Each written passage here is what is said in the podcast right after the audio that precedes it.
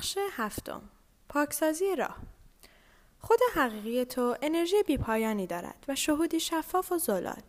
با متعادل و پاک نگه داشتن چاکراها از هر دوی محبت‌ها بهره‌مند شو. هر زمان بدون هیچ دلیل آشکاری احساس بیروحیه بودن و کسالت کردی، چاکراهای خود را پاک کن. هر زمان پیش از گرفتن تصمیم مهمی نیاز به کمی بینش و روشنبینی داشتی، چاکراهایت را پاک کن. پیش از ملاقاتی مهم، چاکراهایت را پاک کن. وقتی به اثر شگرف پاکسازی چاکراها پی بردی، به طور طبیعی این کار را در برنامه روزانه خود جای خواهی داد. همانطور که دیدی، پاکسازی چاکراها وقت زیادی نمیگیرد. حتما مجبور نیستی تنها باشی یا چشمانت را ببندی. پس پاکسازی چاکراها را به این بهانه که وقت نداری یا سرت شلوغ است عقب نینداز. هرچه باشد، از این پاکی در روزهای پرشتاب و جنجال بهره میبری. بسیاری از روش‌های پاکسازی چاکراها در این کتاب را در هنگامی که دندانت را مسواک میزنی یا در راه رسیدن به محل کار یا خرید روزانه میتوانی انجام بدهی. فقط نیت به پاکسازی چاکراها کن. انجام شده است. مثل کمی خوابیدن، ماساژ پا و قدم زنی روح بخش، پاکسازی چاکراها همراهی طبیعی برای آرامش بیشتر، بینش عمیق‌تر و سرزندگی است.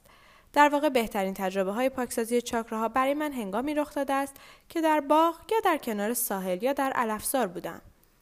یک بار هنگام پاکسازی چاکراهایم در کنار ساحل معجزه‌ای رخ داد. من و همسرم در ساحل صخره دریا به نام ووج بودیم. من می‌خواستم روی سنگ‌ها بنشینم و مراقبه کنم. ما با دقت بلندی را انتخاب کردیم، به طوری که از آن بالا می‌توانستیم منظره پایین را ببینیم. پس از اینکه نشستم، در حالی که چشمانم بسته بود، چند نفس عمیق کشیدم. من تجسم کردم که نوری روشن و الماسگون تمام چاکراهای مرا پاک می‌کند. همانطور که از درخشش و رنگ و پاکی تمام چاکراها لذت می‌بردم، احساس سپاس بسیاری برای زندگی کردم.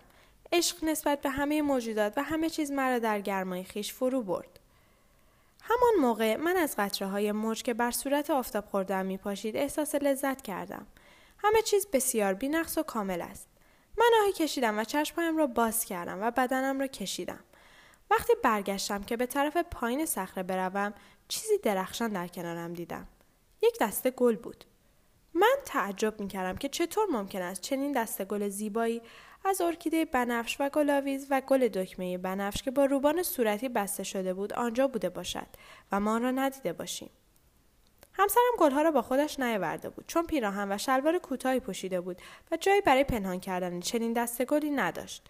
کسان دیگری هم در آن ساحل نبودند که بگویم آنها دسته گل را جا گذاشتند و گلها آنقدر تازه و شاداب بودند که نمیشد تصور کرد مدت زیادی در گرمای بعد از ظهر زیر آفتاب مانده باشند. من در ساحل با دسته گل عجیبم در دست راه می‌رفتم. ندای درونی من میگفت که این دسته گل هدیه آسمانی من برای عشقم به جهانیان بود. من همچنین شنیدم تولدت مبارک دارین، که این جمله لبخند بر لب من آورد، چون روز بعد تولد من بود. من هنوز گلبرگ‌های خشک آن دسته‌گل معجزه‌آسا را در دفتر کارم به یاد پاک ماندن در تمام زمینه‌ها نگه داشتم. پاک ماندن چاکراهایم، نیت و خواسته‌هایم و عشقم. من دعا می‌کنم که تو هم از خدا بخواهی که از موهبت‌های زندگی پاک بهره‌مند شوی.